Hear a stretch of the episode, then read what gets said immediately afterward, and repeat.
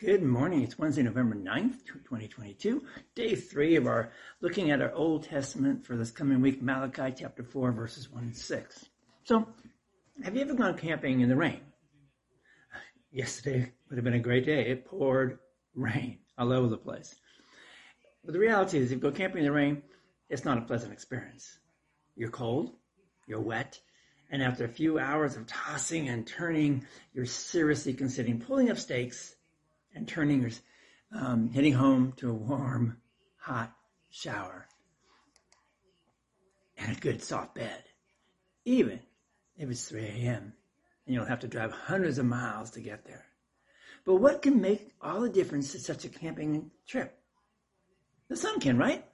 If the sun should come out the next morning, it'll quickly warm you and help you see um,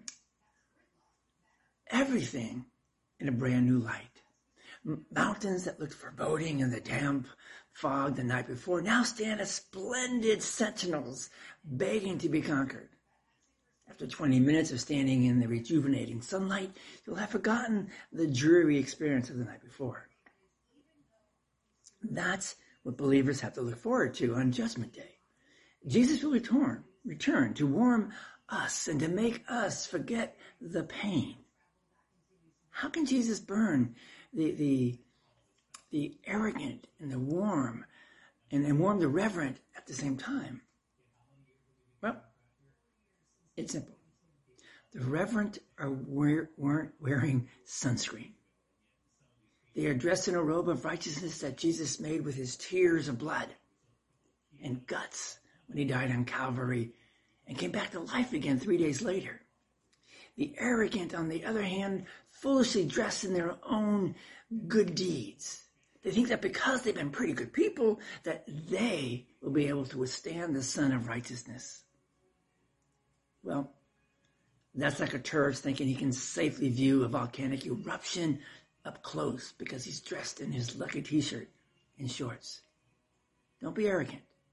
Don't view yourself more highly than you, than you ought.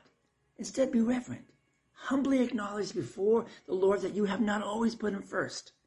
And stop blaming others for your sins.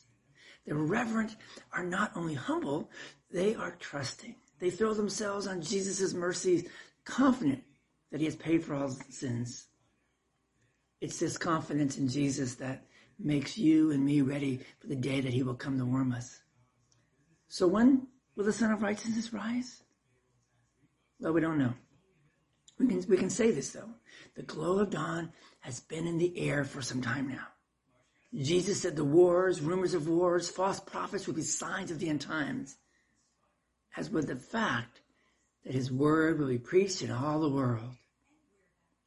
I'd say that everything is nearly set for Christ's return. It has been for some time. So get rid of the arrogance and reverently put on the heavenly sunscreen that Jesus Christ only then are you and I ready to have fun in the sun.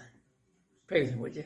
Father, thank you for supplying me with the protection of the sun in this life as I prepare for eternal life with you. Amen. Righteousness. Think about it. Arrogance. Think about it. Where do you stand? Hope to see you all tomorrow. Have a great day.